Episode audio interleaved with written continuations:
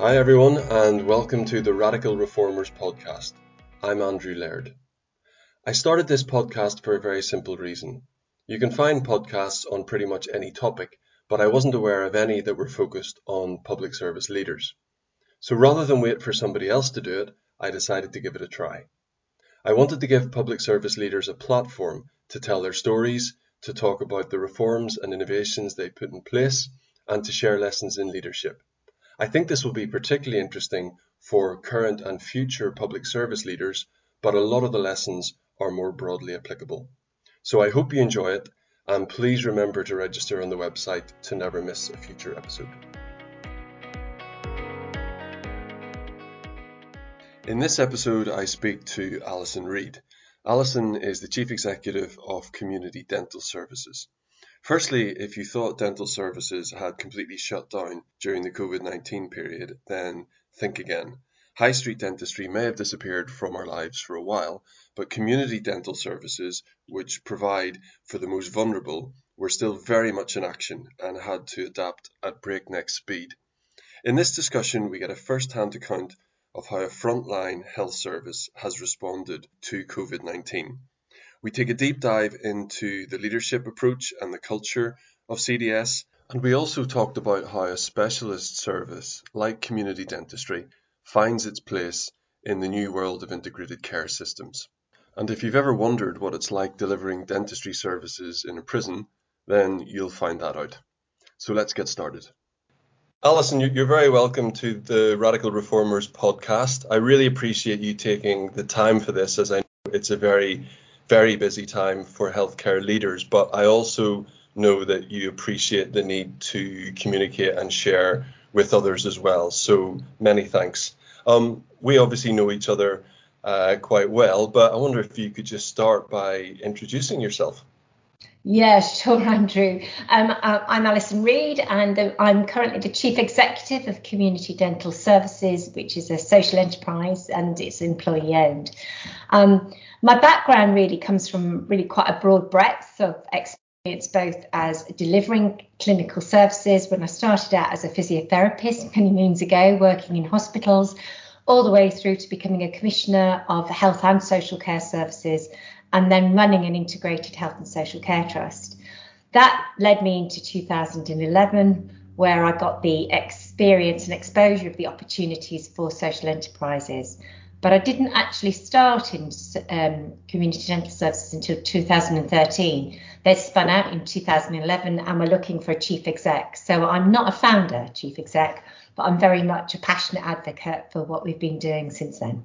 And for those who, who don't know exactly what it is, I think every, everybody understands dentistry, but what is it exactly that you do at Community Dental Services?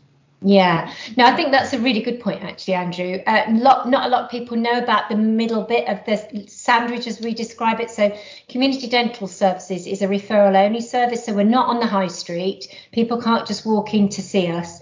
We support people with very complex physical, mental health, or learning needs, and that can be children, adults, and older people. And we tend to have referrals directly from high street dentists who need that extra support to manage patients that they may be seeing. So it's not often the complexity of the dentistry that requires community dentistry, but it's the complexity of the individual's client or client's needs.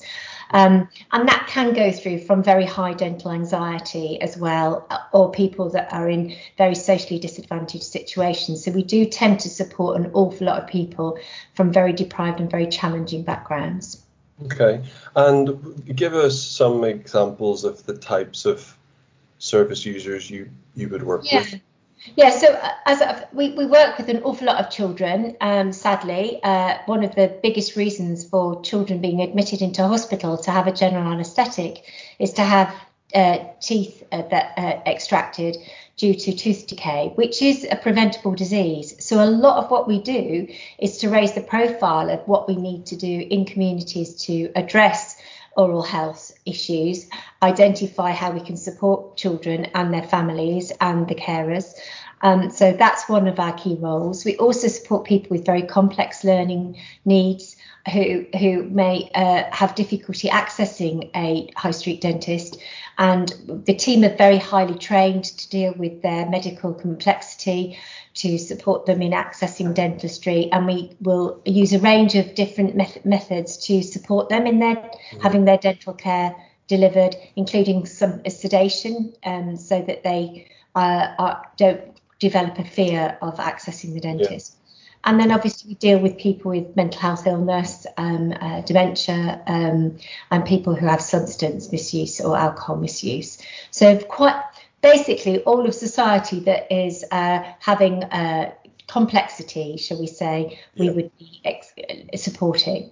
Our wider reach, I suppose, is in our oral health in that we are advocates for promoting oral health improvement and we do a huge education program and that is pan public so we would be going out to the communities to educate and working with schools and care settings uh, care homes to develop an understanding about why oral health is so important to general health Okay, and who who pays for your services? So yeah. who would your main, your main commissioners be? Well, I think that's one of our challenges, Andrew, because lots of people do. We're commissioned for the core service for, from um, NHS England, so that tends to be a regional commissioning role um, rather than a local one. And we then are commissioned by um, local authorities, which is much more local or place based um, for their as their responsibilities are to address the public health of a population.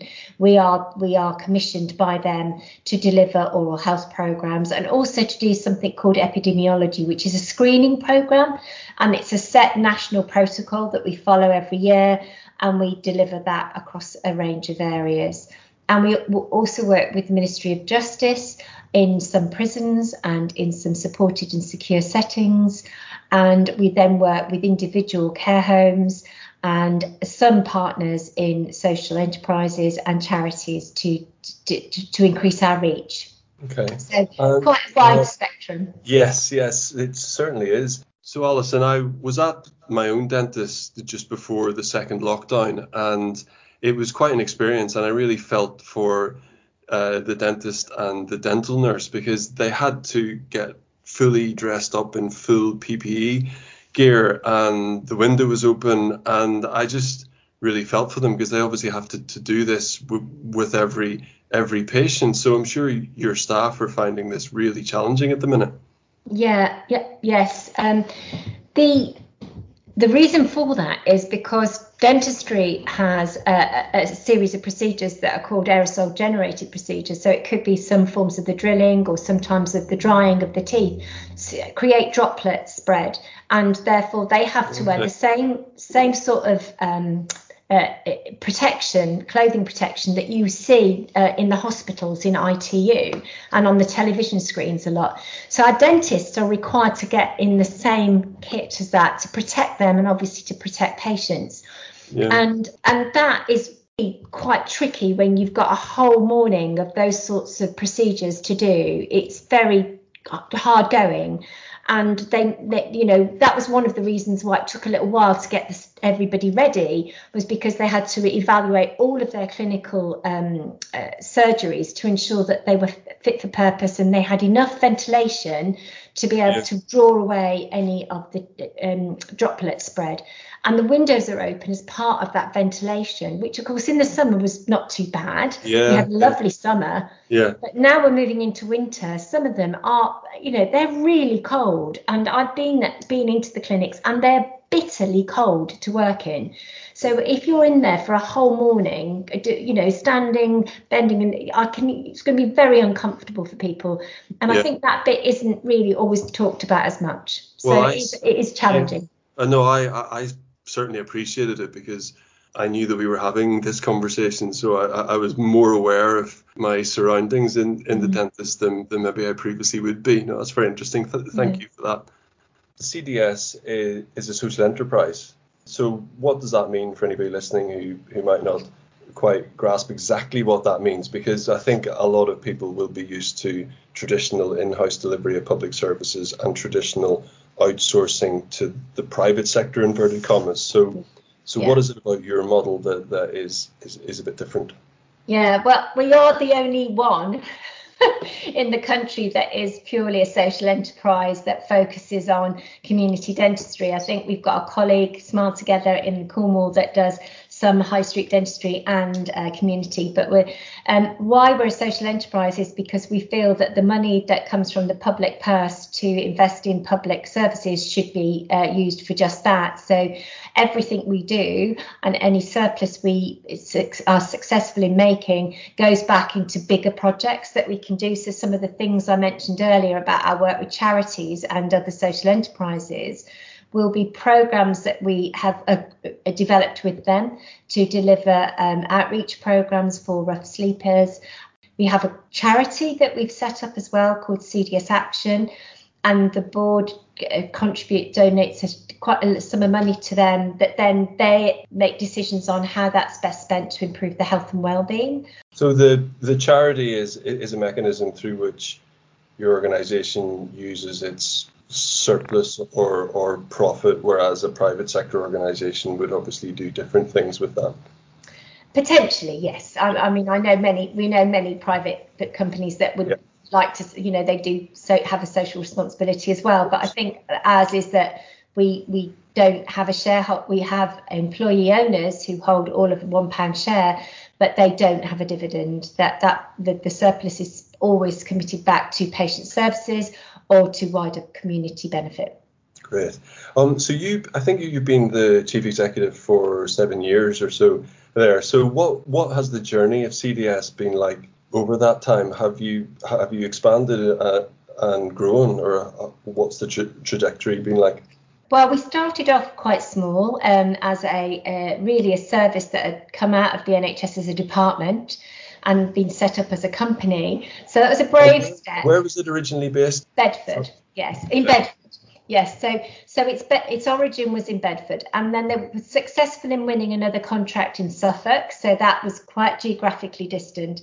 And at that point, we realised that if we looked at the income that we had and the costs, we were going to be running into a deficit within the next two years. And that was around the time I joined. So we we agreed as a as a board and as a senior team that we needed to look at growth as part of our strategy to be able to both have more impact in, in improving people's oral health, which was our commitment and our passion. There's a huge correlation between uh, poor oral health and poor social outcomes, uh, poor uh, long term conditions such as respiratory disease, diabetes, and cardiac disease can be compromised by poor oral health.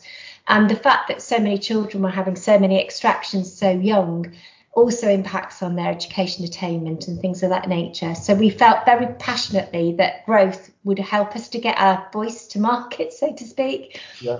Because we're very much, um, I would say, young in our journey, you know, two, three years in, and understanding what we needed to do and what we needed to develop to be good at, at, at that. And I would say we've been exceptionally successful um, in achieving growth um, we've been reaching into further communities, and we now cover the East Midlands and uh, the, a lot of the East of England in our community dental services contracts. We have um, contracts with prisons, which we didn't have when we started. We deliver some out of hours services to support that whole care package.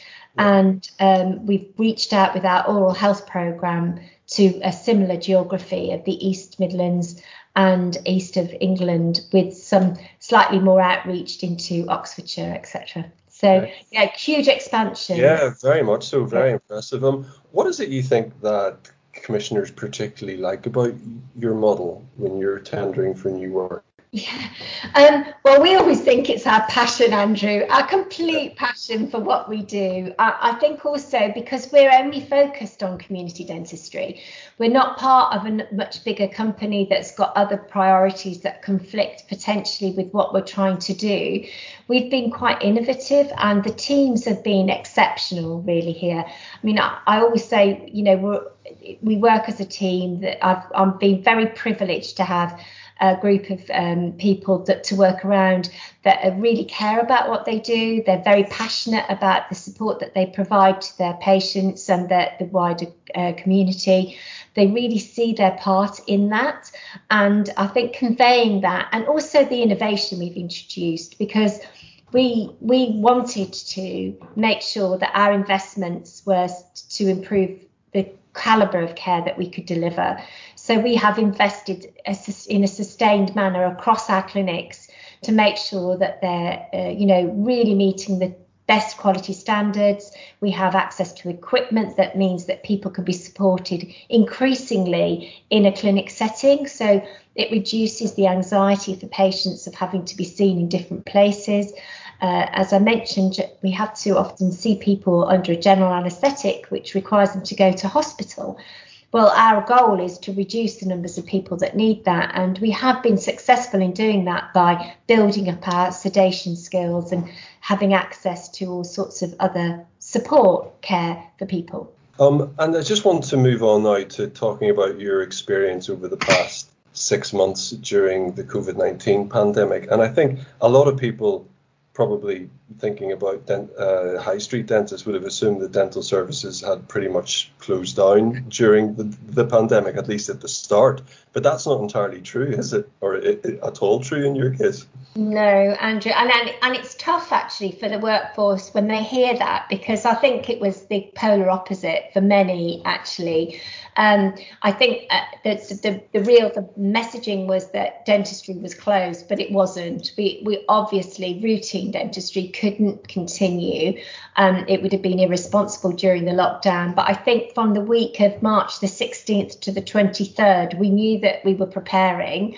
And then, literally on the lockdown date, we had to effectively establish urgent dental care services across the whole of the areas we covered. So we needed at least nine.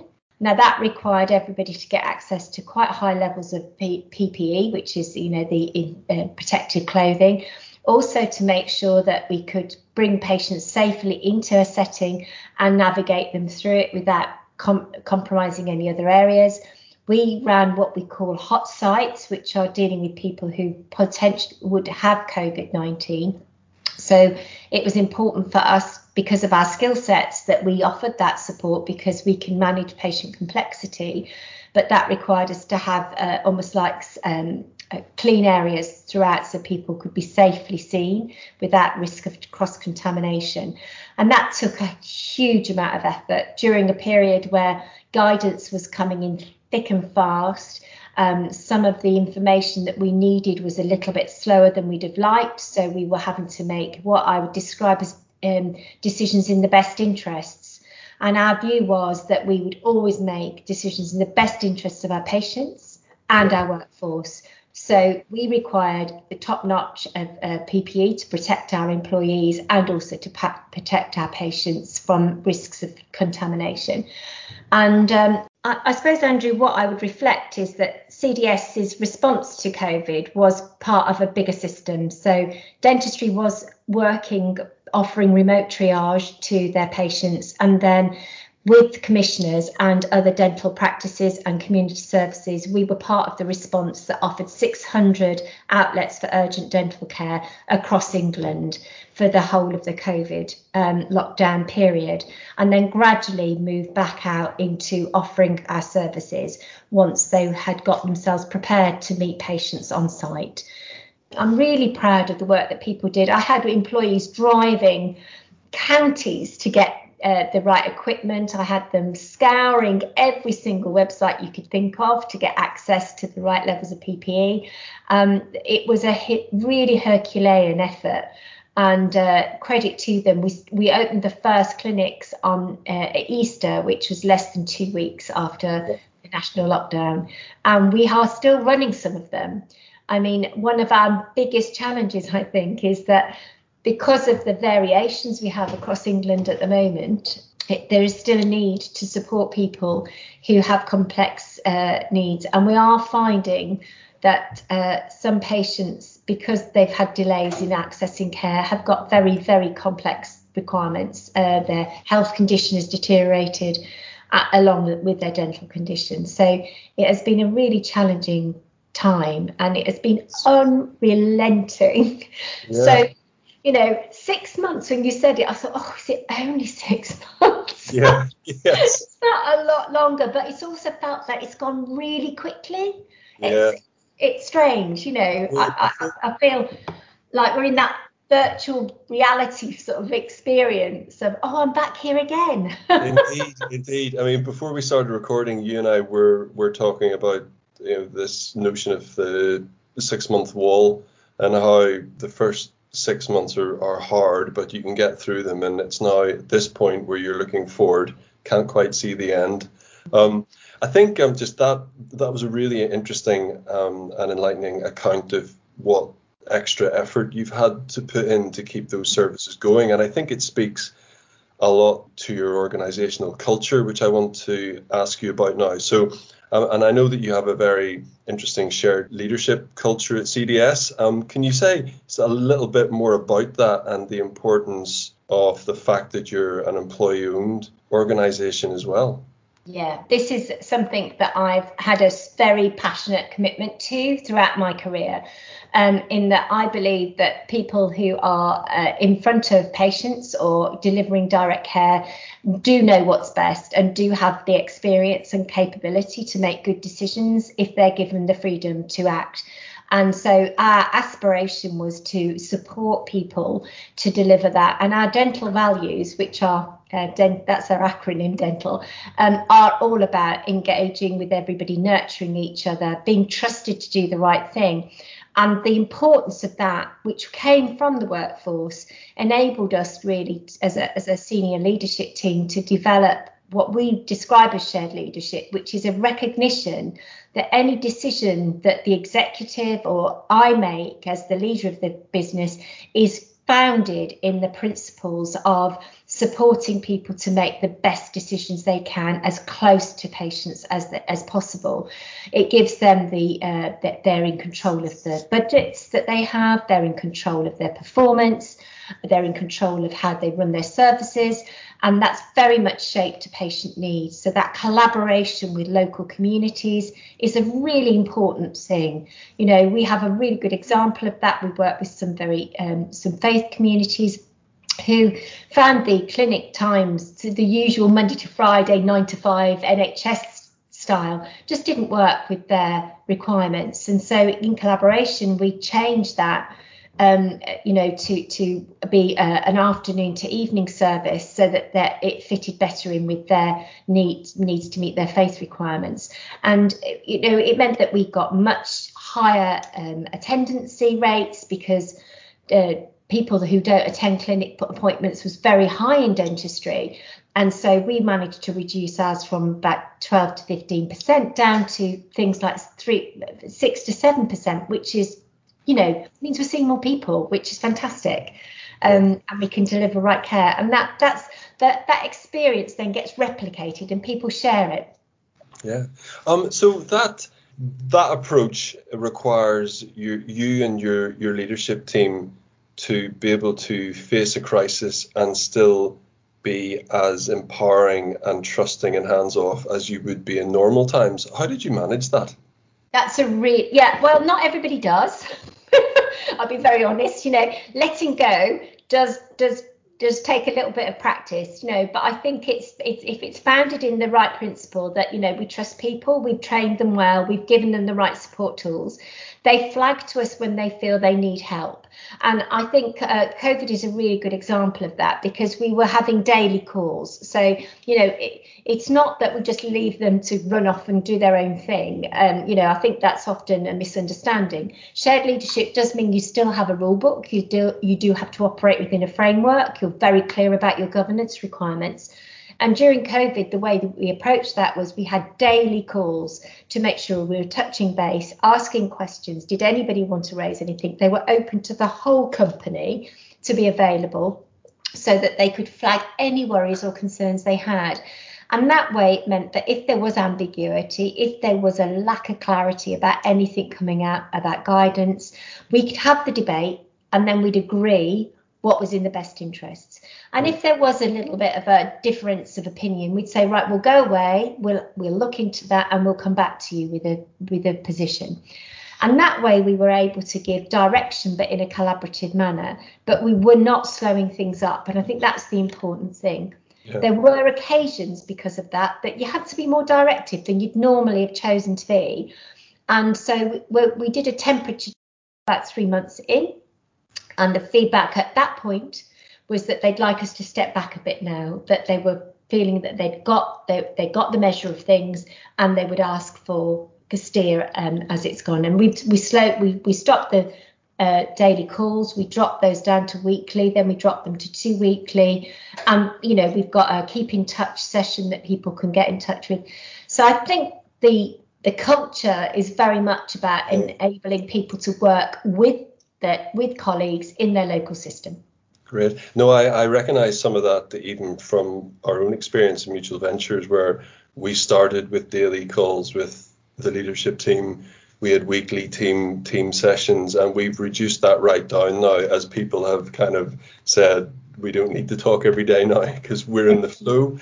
Um, the culture that you have in CDS, I mean, this crisis will have tested the culture of every organization in the country. Do you think that that culture being in place has given the organization more resilience to deal with something like this? Yes, I do. I do because I think what it's done is it's given people the um, control. And one of the things that I think we hear all of the time is that the one thing people desire above all else is to have the freedom to make decisions in the right way. And in that, we have given people the freedom to work as flexibly as possible around the, the constraints of delivering healthcare. Um, and we've, we've given them the right tools to be able to do that. So um, within two weeks of our starting, we had given everybody access to remote video consultation um, equipment so that they could see patients, they could do remote triage. They were set up to do that. And that was really escalating our IT technology uh, uh, mobilization. We were doing quite a lot of work to improve how we worked te- with tech. But this moved it to a different scale, Andrew. I mean, we'd got oral health teams who would have been doing face to face training, who set everything up online through social media platforms within two months. Yeah. And I think um, some some assume that leaders in public services are somehow superhuman and c- can handle anything. But I imagine having this type of culture is better for your own resilience and your leadership team's resilience and helps you as a group not become completely overwhelmed having to micromanage everything. Mm. Um, on, there's two bits to that. I think the first thing is that we have invested quite heavily in health and wellbeing support um, across the business so that people understand their own resilience and their own responsibility. And I think in shared leadership, there is a huge emphasis on personal responsibility and personal um, ownership of their own challenges. But then I think what we have done is created an environment where people can be very open about when they're not coping. There's absolutely no doubt that the, the the pressure of doing homeschooling, working from home, treating, seeing patients remotely that you'd normally be seeing face to face had huge challenges. And then the mobilisation to what they're calling restoration and recovery has not been smooth. It's been quite complex. And people, as you say, have got to the different points where we found people coming in at different waves um, of, of feeding, feeling tired and fatigued. So I think the fact that we've got that open culture has helped people and that they've got access to specialist support if they do need it. But there's no doubt that for senior leaders, it has been really tiring too, because one of the responsibilities I think we've all taken very deeply is being visible, being clear, communicating regularly, and ensuring that people know that we know the challenges that they're facing and we're empathetic to those.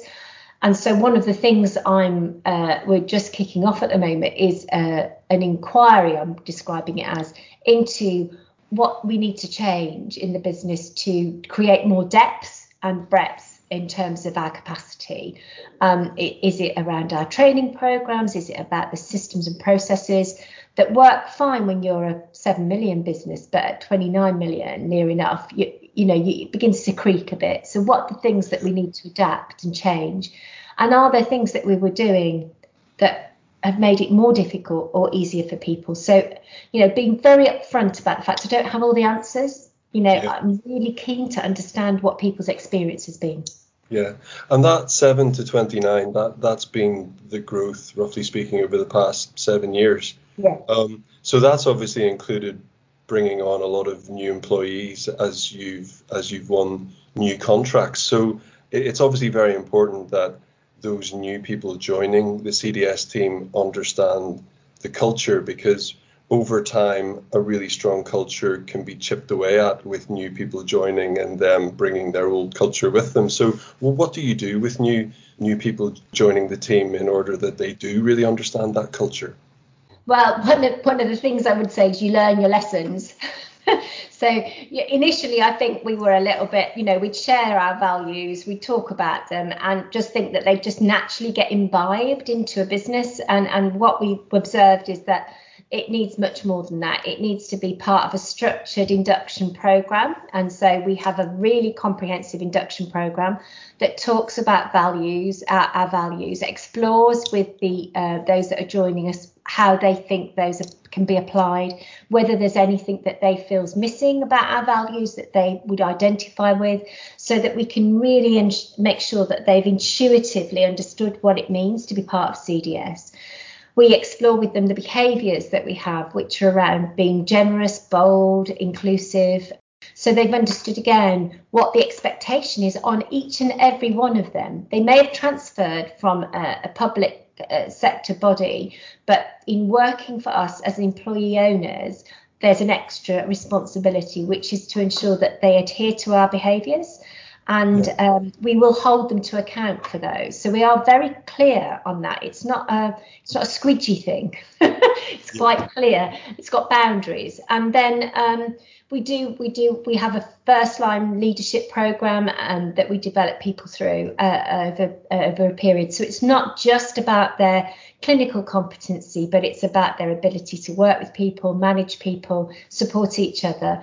Um, we feel all, all of those are quite key things, and that does tackle, you know, how to have a challenging conversation because we feel if people don't know how to broker challenges, you know, we're dealing with that in our everyday lives. So trying to support that transference of skill sets. So a one week in to lockdown, we had to transition over 150 people into CDS remotely by was by this was this on a contract that you'd won or yes we'd won yeah. two contracts that started at the same time so right. there were two services in two different geographies with two different IT systems with different permissions um, being being uh, join, joining the business so um, it, that was really challenging uh, on one level, one would think. But I actually found it liberating for, for me to run something like that because the questions that were coming up showed huge engagement across the 150 people.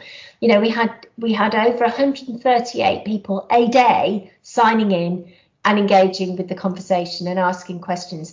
And I reflected that if I tried to do that in a hotel conference facility yeah. and welcome them for an afternoon, the likelihood of me having more than four or five hands put up to ask a question would have been about it. So yeah. we really did feel that people really got what they were joining. Um, we do do a lot of work before uh, they transition to understand the culture of CDS. We have a transitions team that is clinical that goes up to work alongside um, those teams that are coming across so they really get what we're about and don't see us as being scary and frightening and uh, going to damage or uh, all the great things they do. Gosh, so, so you, you were dealing with the start of the pandemic as well as the start of two new contracts that required the onboarding of staff. So I think either of those two things would be would be hard enough. So um, yeah, it sounds sounds like a really challenging and I don't know if rewarding is the right is the right word, but it sounds like I mean that you you got through that well as an organisation and have emerged as well as as could be expected at this point? Yeah, I think it, I'm, reflecting now um, to you. We, last week we had what we call our CDS day, which is our employee day. So it involves every single person in the business. Now, normally, again, we would have met in a big conference centre. Now we're nearly 500 workforce now, so that would have been quite a huge undertaking. Because we knew that was not going to be possible, we put a call out to say we'd like every service to do something uh, reflecting what they are most proud of and to use whatever um, medium they wanted to communicate that, but trying to avoid PowerPoint mm-hmm. so that they could uh, be as creative as they liked. We try and give them as much resources. And Andrew, it was really awesome, the feedback. You know, we got very, very good. Uh, communication on a, a, range of levels from how they were supporting each other, how they were delivering complex care to patients, and doing some fantastic animated cartoons on on welcoming a child into a clinic. Um, to, to interviews with each other about how tricky it was for them in, in certain aspects, but how well they were supported by their teams, to yeah. some fun dance videos. And what I what stepping back from that, you know, that was with two teams that had only joined us in April, and they yeah. did an incredible job of conveying how they were working. And it really gave us a really strong sense of their teamwork, a real strong sense of their commitment to each other and to patients, which is what we're about. We're here to serve patients. We're here to make sure that we can do the best for our communities and to promote oral health. And, you know, our oral health team did a fantastic um, brushathon, sort of like raising awareness about how to improve oral health. So, you know, some very good stuff. I, I, I was going to ask you what a brushathon is there, but then you mentioned oral health, and I, I get it now. Yeah, I, get yeah, it. Yeah. Um, can, I, can I just ask you about um, your thoughts on how the needs of an organization in terms of leadership and its functions and where those functions sit evolve as it grows? Yeah, um, and I think that again, this is one of the things that some chief execs have said to me. It sounds very scary because you know you don't, you can't know. I mean, I think we've got uh, something like 50 odd clinics now working across two regions, um, you know, and you you I can't tell you this morning or this afternoon the absolute specificity of who's in there doing what. What I do know from the work that they do and the feedback that we get and the performance and evidence that we have is that those those clinics work really well. They perform exceptionally well. They get unbelievable patient feedback, 98% positive to 90 to 100% positive feedback. We very very rarely get anything negative said, which is incredible. We do try and chase down anything negative, I have to say, because we think it's important that people feel comfortable to report anything. And so when we look at the needs of leadership, I, I think the conversation we're having as we're looking at um, the skill base of our workforce and encouraging um, skill, you know, skill mix across every sector, so that we've got people that have got the skill, skills to develop, and we can create those career portfolios we're recognizing that we need to um, have that conversation. And that mm. links into the inquiry I was saying, because it's all too easy in a way for somebody to say, oh, you just need one of these or you need one of that. But yeah. I, I, felt I wasn't sure whether that was where we need to go next. And what we need to do is understand what, what the workforce feels needed. And that will help to give a much more sustainable model for us into the future. Yeah. Um, we we are obviously reviewing our head office use as an example because we're querying whether actually everybody travelling across to head office is is going to be the model for the future now. We're much more used to a blended approach, I think, and trying to understand what that might look like. Yeah. You've described one of your strengths as an organisation that, that you are a specialist and that this is something that commissioners really value. So, mm. anybody listening to this conversation with a health background or involved in services linked to health will understand that there's a drive from government commissioners to try and integrate services and, in some ways, to simplify contracting. So, how does your service, in its specialist nature, fit into all of that? Yeah. Yeah, Andrew, I think that's a real conundrum for us as a, as a, as a business is that because obviously some of our services are very much place based.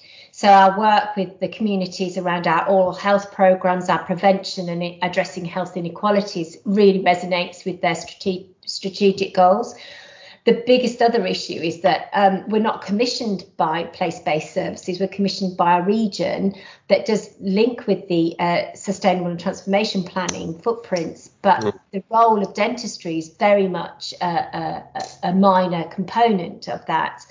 And so we're finding it really difficult to identify roads into it. But what we're trying to do is raise awareness about the fact that if we do not improve oral health, we have ongoing risk consequences, what we call common risk factors for those that are susceptible to diabetes, respiratory, and cardiac disease. We also think there's an increasing correlation to some other dis- disease factors. And ca- oral cancer is one of the growing cancers in this country because it's very difficult to detect unless it's seen by a dentist. So that 50% of adults that don't access a dentist regularly are at risk, you know, and um, as we've got access issues for um, for people to dentistry, particularly in rural and coastal areas, uh, specialist services become almost like the default service provider.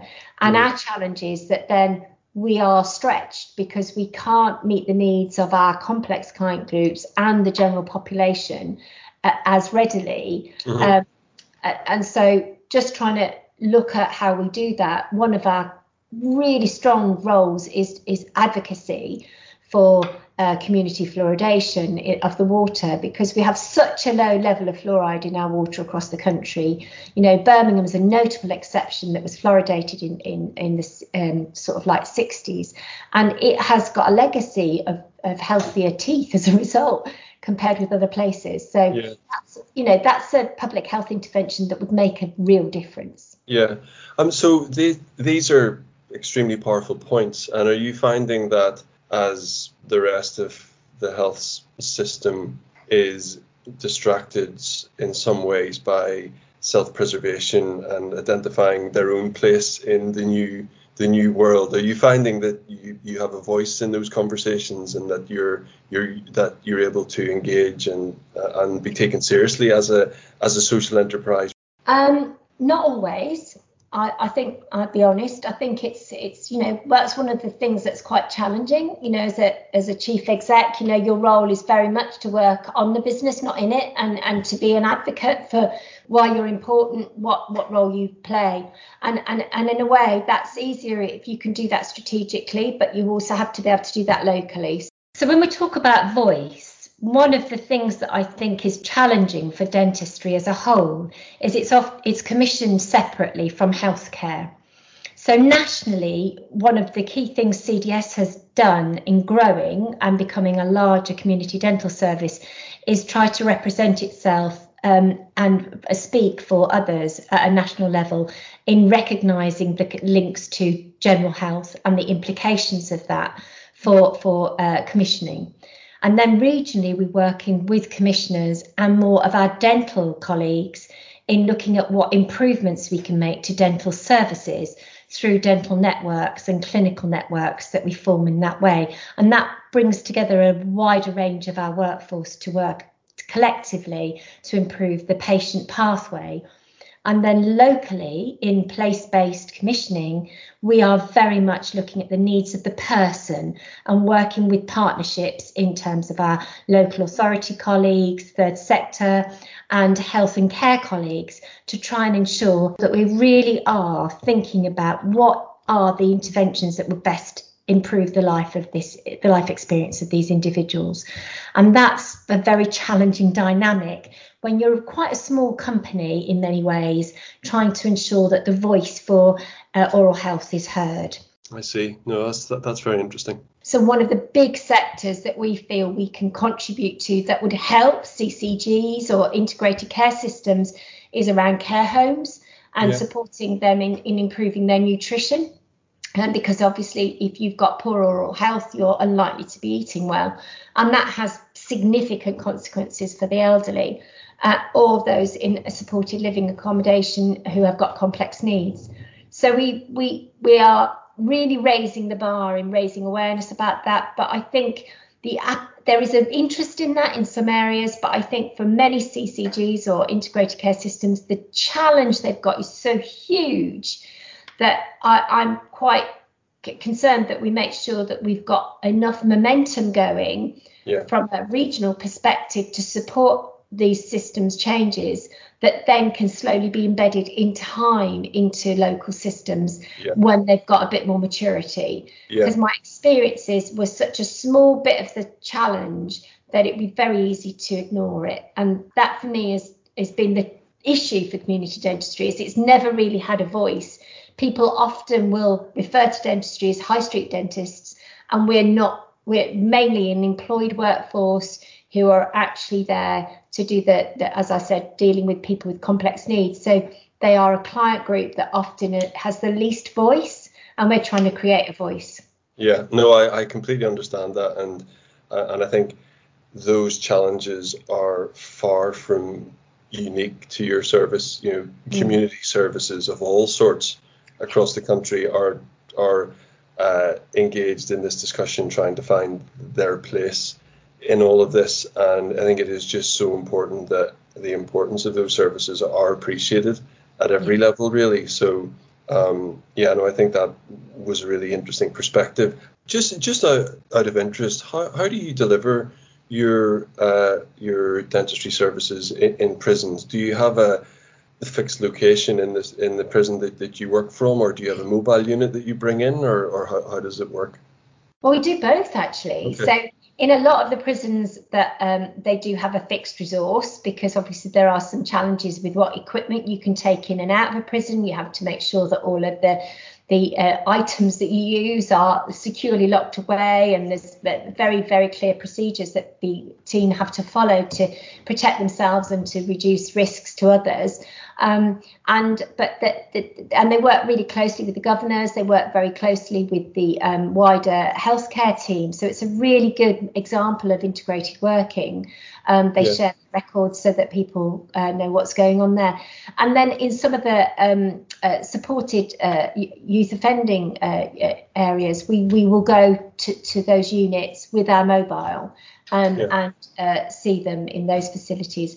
That's been a bit trickier during lockdown because of the concerns about bringing in uh, a vehicle. So that's taken us a little while to get back up and running, but we're now doing that. And uh, it's been a really successful piece of work. We started off uh, with that as a as a support program, and then we've been picking up that oral improving oral health in young people is very important. That changes their attitude about themselves, their self-esteem, their opportunities for work, bizarrely, because yeah, yeah. Um, and, and and so it has huge ongoing consequences. And of course, part of our social impact then is how we work with the outreach teams to make sure that there's access for them on an ongoing basis when they transition into a, a community setting. Wow. Okay. That's, that's really interesting. Thank you.